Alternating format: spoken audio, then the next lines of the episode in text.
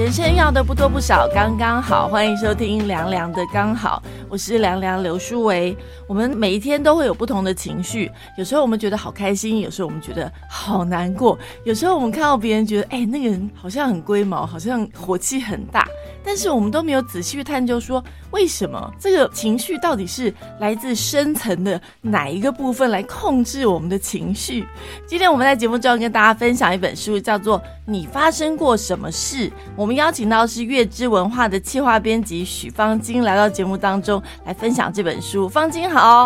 呃、各位听众朋友大家好，凉凉好。今天呢我们要分享这本书，它的副标叫做创伤如何影响大脑行为，以及我们能如何疗愈自己。这本书感觉觉得探讨非常多的东西，那我想我们先从介绍作者开始好了。那我们请芳菁跟我们介绍一下这两位作者。好的，这本书是由那个欧普拉和布鲁斯 D 培里博士两位共同著作。嗯，那我想欧普拉大家应该都有听过他的名字，对，非常知名的主持人，就是、对对对，呃，也是作家，也是演员，对，对他有演戏，对，非常多的身份。嗯，然后他好像也是全球十大首富之一，各方面很成功的一位美国的女性。那另外一位作者那个布鲁斯培里博士，他是从很年轻的时候就开始投入呃儿童精神的研究的一位专家。那他主要研究的是心理创伤还有压力对成长发展的影响。他们两个人就是为什么会合出这本书呢？他们在二零一八年的时候一起录了一个节目，嗯，就是在美国一个叫做Sixty Minutes 六十分钟的一个电视节目上面。那他们就在这边讨论了关于创伤还有创伤知情照护，就是呃我们怎么样去认知创伤这件事情，还有对有创伤的人做一些帮助的一个节目。 嗯, 嗯那一开始这本书是缘起于这个节目之后，他们就觉得想谈的实在是太多了，对，那所以他们就呃，发展成了这本书。而且我觉得还蛮好的一点是，因为欧普拉其实就很像我们就是一般的民众，我们其实对于专业的知识有非常非常多的疑问，对，那他就会毫不畏惧的就是问出一些我们心中的问题。那培里博士的工作就是要讲到大家都听得懂这样。嗯，相对来讲是很浅显易懂的一本书。对，我看完这本书之后，首先我会觉得这个封面非常的漂亮，然后我就发觉诶它非常的厚，我想说哇，看完这本书大概要三天三夜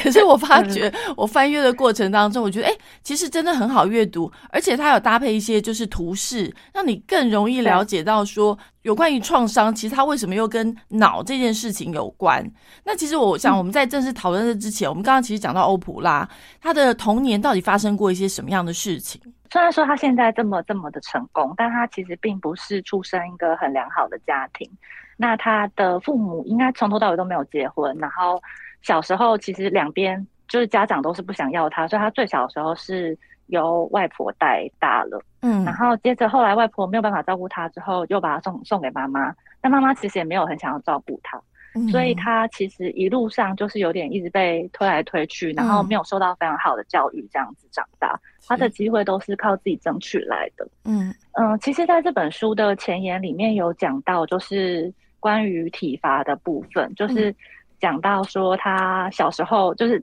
我觉得可能就是某个年代，就我们也是，就是小时候被打都是就是非常寻常的事情。对，哎、欸，你也是那个年代的，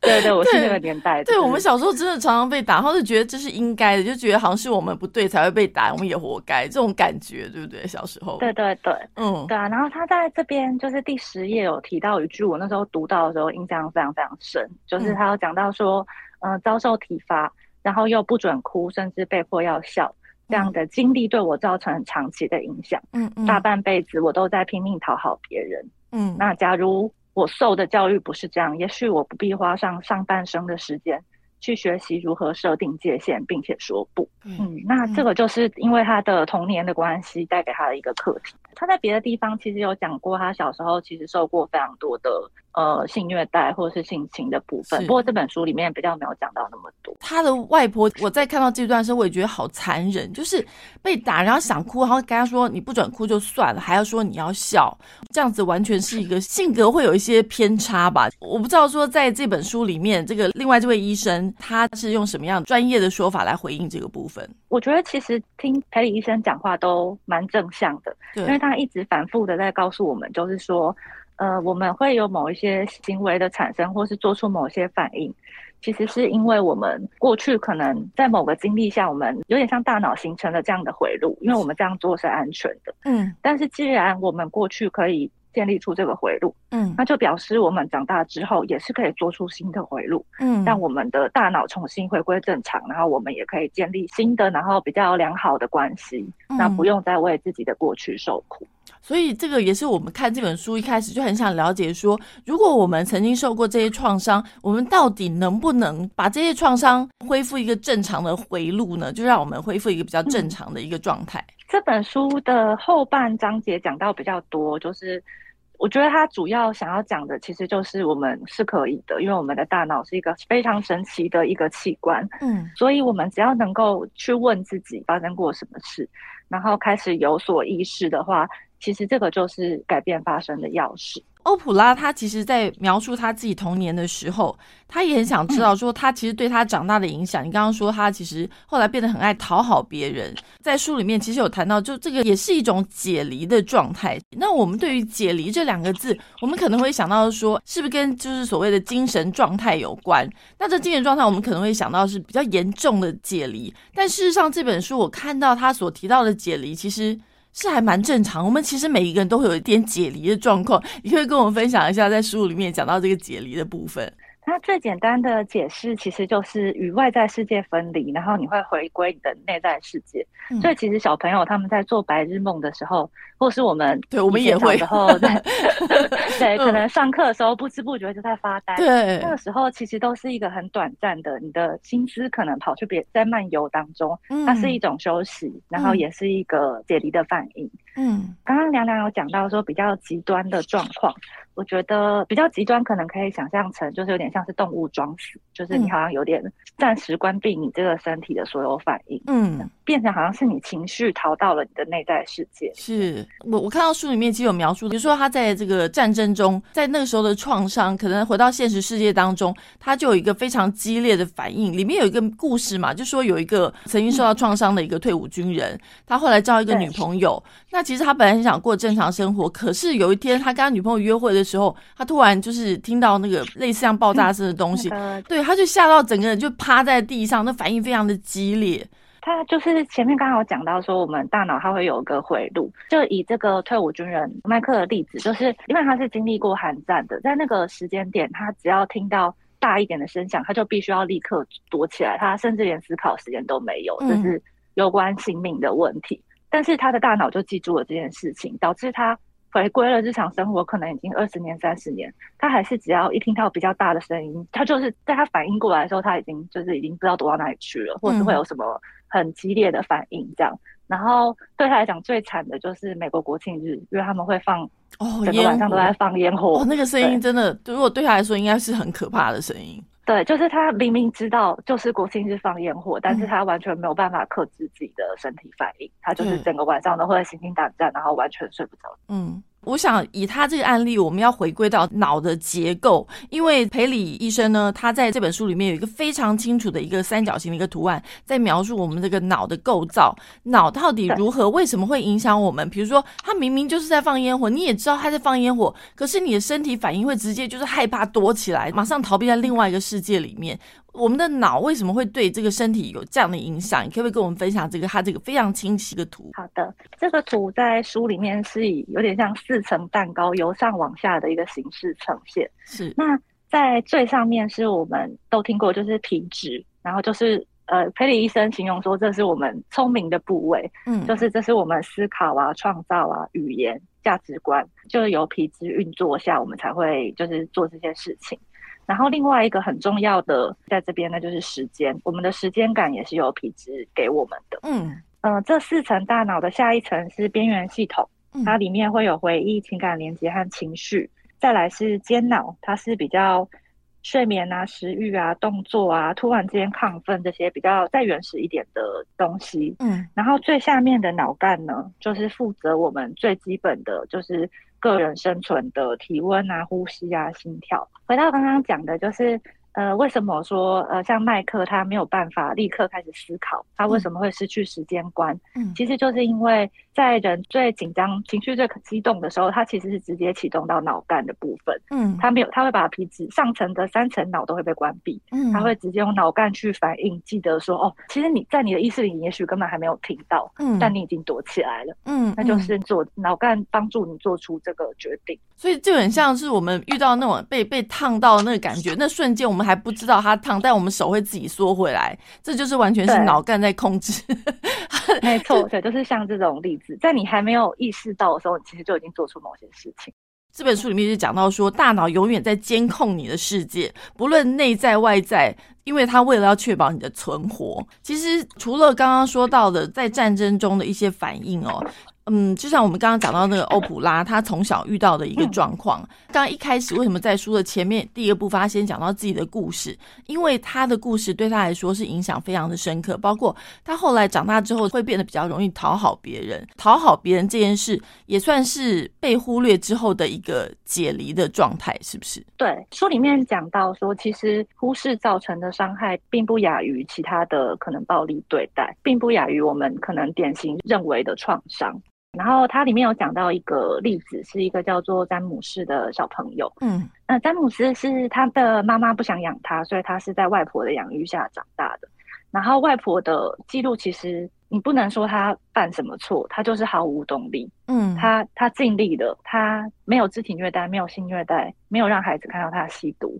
也没有做任何伤害孩子的事情。嗯，但这个孩子长大之后，他就是变得非常缺乏注意力，然后没有办法服从管教。嗯，然后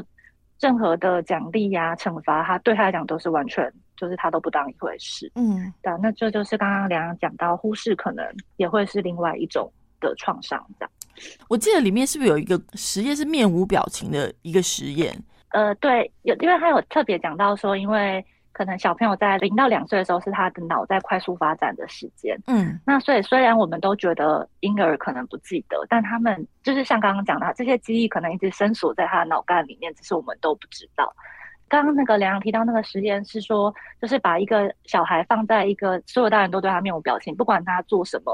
大家都没有反应。嗯，然后他最后就会放弃，就是他因为他做什么都没有用，他会变成一个就是自我放弃的状态，其实有点像是解离的状态。嗯，童年的教养其实是非常重要的一个部分哦，因为其实我们知道现代人其实有时候很忙，家长可能忙忙着工作，忙着赚钱，尤其在书中也其实提到很多单亲的家庭，他除了照顾小孩之外，他还要养家，他而且他可能养了呃两三个、四个都有可能，在这样的一个就环境之下，其实他得不到帮助。有些时候我们即便照顾一个小孩，我们都会觉得很累，很需要丈夫或者是这个家庭这个其他团员的一些支持。所以在书中其实有讲到所谓的这个情感的连结其实是很重要的。呃，培理医生他其实有因为针对这个情感连结这部分哦，其实他有去参访一些地方，你可不可以先跟我们分享一下，就是培理医生他为什么会觉得说这个连结其实是非常重要的？嗯，培理医生在之前就是曾经遇过一个小朋友的状况一直很不好，然后但他后来发现他只治疗小朋友其实没有用，因为小朋友为什么状况不好，是因为他妈妈是单亲妈妈，然后妈妈其实就是心力交瘁，他也没有空顾这个小孩，然后他们因为没有钱，所以必须要一直一直搬家，所以就是小朋友的状况其实是整个家庭造成。那为什么家庭会有这状况，其实是因为整个社会或是他的周围没有足够的连接可以去支撑他。那就是回到刚刚梁梁讲的，就是他去参访的部分。嗯，我觉得那一段是书里面就是蛮美的一段，真的看着觉得很疗愈。真的，你来跟我们分享这一段。他是到哪里？嗯，他是到了纽西兰，然后去参访了一个毛利人的部落。嗯，然后他是说他在那边就是见到了毛利族的巫医。因为他一直很想要多认识原住民的疗愈方法，因为其实创伤这件事情一直存在人类我们每个人其实从古到现在，大家一定都有各式各样不同的创伤，没错。那以前的人是用什么方式去面对这个？他一直觉得很好奇。以前古人好像没有讲到创伤这两个字哦，以前我们念的中国文学没有讲到创伤两个字，好像没有哎、欸。所以我们也好奇说，以前那些人类他们是用什么方式去疗愈？所以培理医生也因为这个原因，他去参访了这个地方，他看到了些什么？他看到的就是他去参加了他们最大的聚会仪式，然后这里面有唱歌，有仪式，有谈话，有游戏，有说故事，然后很像家庭聚会。然后在夜里结束的时候，他们就大家全部一起睡在议事堂里面，嗯，然后一起睡到隔天早上这样、嗯、然后他他就是他想要问长老关于现代人的问题，比如说、欸、他们以前会不会忧郁啊，失眠啊，滥用药物啊，什么什么的，就是部落疗愈师他们会怎么样看这样的状况，要怎么样解决？嗯，但嗯、呃，长老就是有点就是觉得很他们很有趣，这样西方人的想法很有趣，嗯，因为他觉得疾病这个其实所谓的疾病其实是一个西医的刻板想法，他们一直想要告诉他说，他刚刚问的所有的问题其实都是同一件事，嗯，这些问题都是彼此相关的。对他们来讲，他们用来疗愈大家的东西，就是他们叫做瓦农卡丹加。嗯，我弄个探戈，对对，我听音看起来是这样。嗯，对他们来讲，这个就是其实就是归属感。嗯，你有人际关系，你有亲属关系，你有家庭连接，然后在一个你可以确定大家都会支持你的部落里面，大家会分享经验，然后当挑战来的时候，你知道你永远都是安全的。嗯，我觉得他讲到这部分，其实就是像刚刚讲的连结，就是因为现代人，尤其在现在这种环境，呃，妈妈们得不到一个可以支援的连结，呃，比如说像他是在一个这个部落里面，其实有很多的连结，比如说今天妈妈去做事，可能你有其他的一些亲朋好友来可以帮你支援这个部分，这样子其实才真的是比较合理的状况、欸，哎。不然要靠一个人单打独斗，你什么都要会，什么都要懂，然后一个人这样子来照顾一个小孩，真的是非常的辛苦。所以反而原始的那种呃连结的照顾，其实反而对人类是一种自然的方式。嗯、呃，书里面有提到他们的研究，就是说在部落里面其实是四个成人在养育一个小孩，对，这个才是一个比较合理呀，难得来的量，真的。对、啊，那我们现在会期待一个妈妈就是回家，可能有一个下、嗯、有一个刚下课，有一个就是可能还要抱着这样，但是她一个人应该要可以处理全部的事。培理医生他在参观完呃原始部落，那对于他的这个呃所做的研究，他得到一个什么样的结论呢？哦、我们可以回到讲刚刚那个小孩和他妈妈的例子。嗯，他改变了他的治疗方式。嗯，他其实不只治疗这个孩子，他请他妈妈也一起来治疗。然后这个在当时可能就是大家都觉得他很怪这样，因为就是他明明就是治疗儿童的诊所，但是居然就是他为成人提供了这个诊疗的服务。嗯，但他做的事情其实就是帮这个妈妈和这个小男孩找到了属于他们的一些社区的情感的一些连对、嗯，他建议妈妈去接触当地教会的单亲团体，因为妈妈本来就有信仰宗教，嗯、那他在那边就可以找到一些情感上的支持。嗯，那他帮小朋友报名了社区的小朋友的俱乐部，嗯，有课后计划，然后也可以让他认识一些朋友。嗯，然后他也停掉了他所有的药物的治疗。半年之后，这个孩子就没有行为问题了，而且他还学业有非常大幅度的进步。嗯，然后还有最重要的是，他终于交到好朋友，嗯、因为他之前一直搬家都交不到朋友。有里面有一个我印象蛮深的故事，也可以跟大家分享。嗯，就那个就是培理医生，他也曾经看过一个小朋友，他曾经经历过很辛苦的童年，也是呃父母离异，然后爸妈都没有能力照顾他们，而且他下面还有好几个兄弟姐妹。他是一个小男生，然后就想尽办法想要保护他的兄弟姐妹，不管他们把他们拆散送去哪个寄宿家庭，他都会一直逃走，嗯，因为他想要知道他的兄弟姐妹是过得还好。然后好不容易他们就是开始介入这个案子，然后让他知道说，哎、欸，他的兄弟姐妹大家都过得很好，他可以安心做他自己想做的事。然后小朋友好不容易也在学校开始取得了一些进步了之后，他遇到了一个老师，嗯，然后这个老师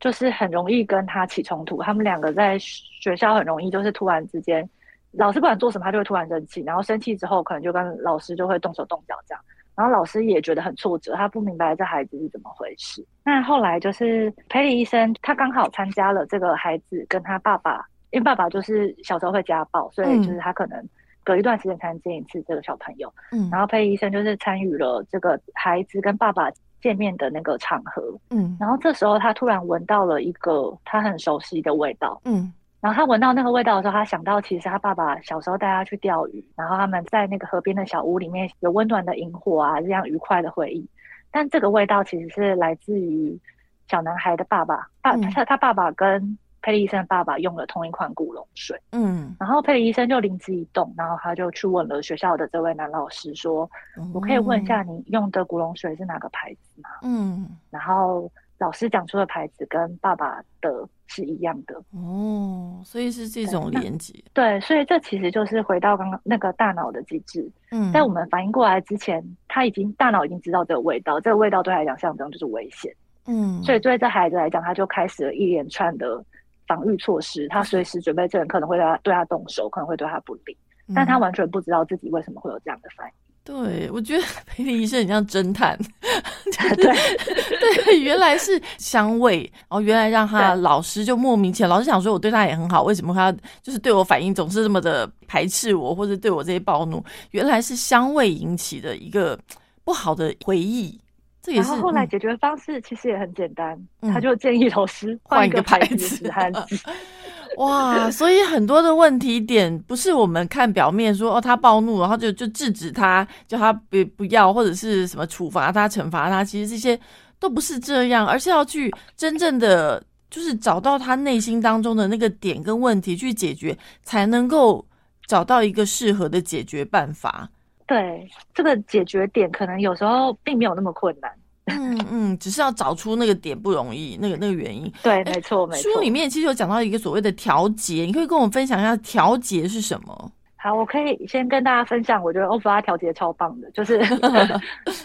他礼拜天那一天，他就是完全都是自己的时间，然后不接任何电话。嗯，然后他之前做什么事呢？就是他去大自然里面找一条他喜欢的步道去散步。那个调节其实就是一个可以，就是它跟人际网络一样，是可以帮我们整体回归平衡的一件事的。它其实是所有有节奏感的事都可以算是调节的一种。嗯，所以像刚刚讲到的散步也是，然后有些人可能喜欢听音乐啊，嗯，然后有些人可能喜欢编织啊，嗯，那其实所有有节奏感的事都可以算是调节的一种。所以像刚刚讲到的散步啊，然后或是像是编织啊，然后回到古代部落时代，像是他们用鼓声或是用跳舞，嗯，这些都是很好的调节方式。调节的方式其实算是间接的帮助我们舒压吗？对，其实就是舒压、嗯、因为我们状况会不好都是因为压力太大。对，而且其实我觉得你刚刚讲的这个部分，书里面有提到说所谓的调节，它包括一个那个节奏性的，比如说他说甩笔，然后或者是那个听的音乐的节奏，就是边听，可能有些人在看书，他他需要听音乐。我觉得对这个他的这个论点我真的蛮惊讶的，因为可能老师会制止学生去做这些行为，这个比如说甩笔，这个就是个人的一种调节方式吧，只是你不知道这个名称叫做调节。比如说我女儿她在看书，她一边看书她会一边听着音乐，然后跟着节奏在那边就是点头这样子。我想说你看书这样听音乐，你这样看得下去吗？可是哇，我今天看到她书里面写到这所谓的调节的一种方式，我就突然觉得哦，原来是她的一种去调节她自己这个心情自己的一个方式。对，有点像是找回生命的节奏感嘛，讲浪漫一点讲好浪漫。对，生命的节奏感，但是每一个人是不一样的。其实他有回过头来讲那个韩战一开始我们讲到退伍军人那个例子，那因为那个退伍军人有天就来看医生的时候，就跟他说他每个礼拜天晚上都睡得特别好。嗯，然后他之前因为每个礼拜都来，他其实没有很认真听他讲话。他那一天突然之间觉得他每个礼拜都说他礼拜天睡得特别好，这代表了什么？所以他就问他礼拜天那天去做了什么。嗯，礼拜天那一天，这个退伍军人会跟他前面讲到那位女朋友，两个人一起去跳了三个小时的舞。嗯，这就是我们刚刚讲到有节奏感，然后调节的事情，哦，那就可以帮助他。哦，对，然后按摩也是，嗯，鼓励大家多多按摩，哦，因为它一样也是一个有韵律感的事情，哦，对你的身体而言。对，嗯，所以那个特务军人就是麦克，他后来就是搭配了跳舞，后来他又在他建议下去做按摩，所以后来他就是状况有慢慢比较稳定下来。方菁，你有没有去学一些什么东西？打毛线啊，哦，或者跳舞？嗯，我其实有在跳舞，我是比较类似肢体伸展的类型。每次上课前跟上课后，你觉得变化在哪里？上课前就是会很不想去啊，因为你就觉得工作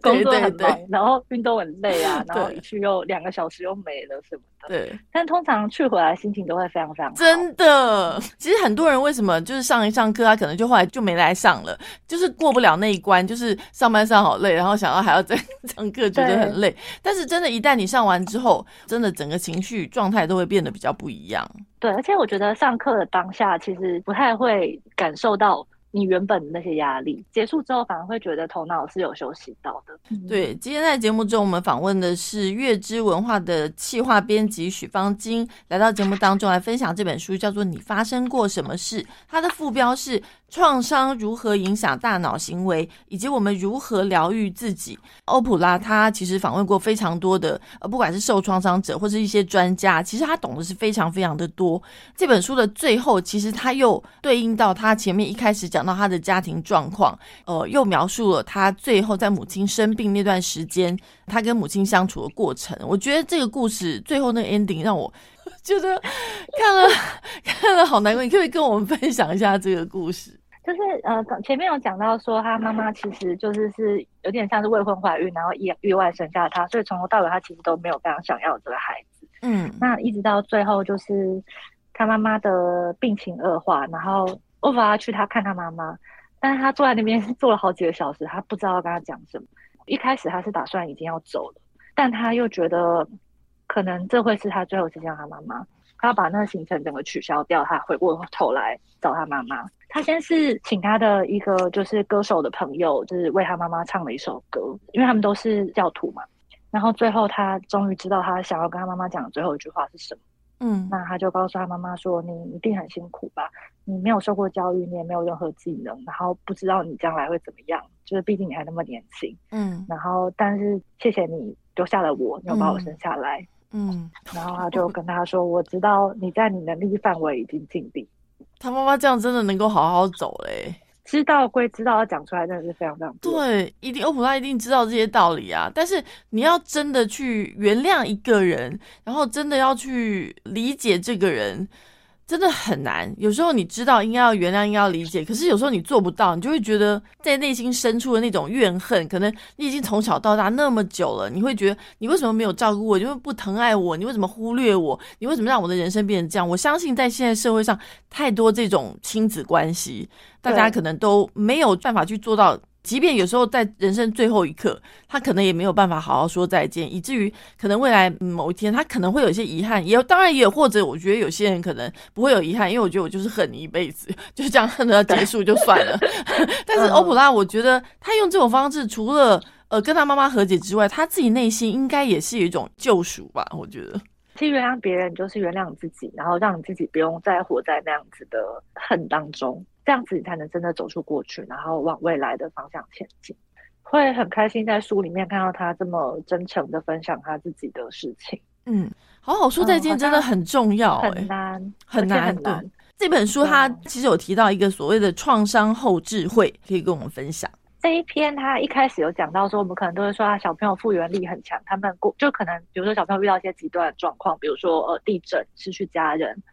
然后我们可能就会说小朋友复原力很强，他们应该过一阵子就会好了。但他在讲的是小朋友其实没有复原力比较强，我们会复原，小朋友会复原，我们也会复原，但是呢复原是你慢慢的在我们刚刚讲到的可能在有安全的一个环境，然后有好的社会网络，然后你有办法自我调节的状况下慢慢的恢复了我们一般觉得比较正常的状态、嗯、那在这时候呢你就可以发展出另外一个就是它称为创伤后智慧的东西。因为你创伤受过创伤的你不不可能会跟原本的你一模一样、嗯、你会变成有点不同的另外一个人、嗯、但是你可以透过就是让自己慢慢疗愈的方式成为一个更好的。我想这本书呢非常多在这故事当中，然后去跟你分享说这位这个培理医生他其实虽然他已经医生了，但是很多在接触这些案例之后他也是不停的在探索，不停的在尝试，然后不停的去发现很多问题。我想在节目的最后哦，可不可以请芳菁来跟我们分享一下在这本书它的核心价值是什么，他又希望带给读者一些什么样的东西？我觉得这个问题的回答就是这本书的书名，就是你发生过什么事、啊、对，因为呃，在英文他们是讲就是你不是讲就是说他是要把你有什么毛病这个问句换成你发生过什么事、嗯、就是可能一开始你遇到一个很奇怪的人、嗯、你可能会问他说 What's wrong with you， 你有什么你有什么地方错，就是怪怪的，你有什么毛病，但他希望大家可以问的是 What happened to you， 你曾经发生过什么事，过去发生什么事让你现在会变成是这个样子这个反应。这个问题其实同样的我们也可以问我们自己，也许在某一个状况下面我们可能总觉得自己表现不如预期，然后我们永远是对自己最严厉的那个人，我们一定会一直怪自己这边不好那里不好，我为什么会这样，我为什么会那样、嗯、那他其实要告诉你的就是说，你可以去看看你为什么会长成现在这样一个人，然后当你开始看开始发觉，那一切就会有变好的契机。对，这本书它其实有讲到说，就是你发生过什么事情，这不只是理解一个人的关键问题，也是理解大脑的一个关键问题。它里面有讲到一个俗语嘛，就说这个巷子里面，哦，这对，我本来还想拿那个当当书封。哦，真的，对啊，嗯，后来觉得有点太抽象了。每棵巷子里面都藏着一棵橡树，嗯，但如果你要理解橡树，你就要从那棵橡子开始。对，就是我们要回归我们一开始，然后去想说，哎，我们之前经历了些什么，为什么我会长成这样的一个大人。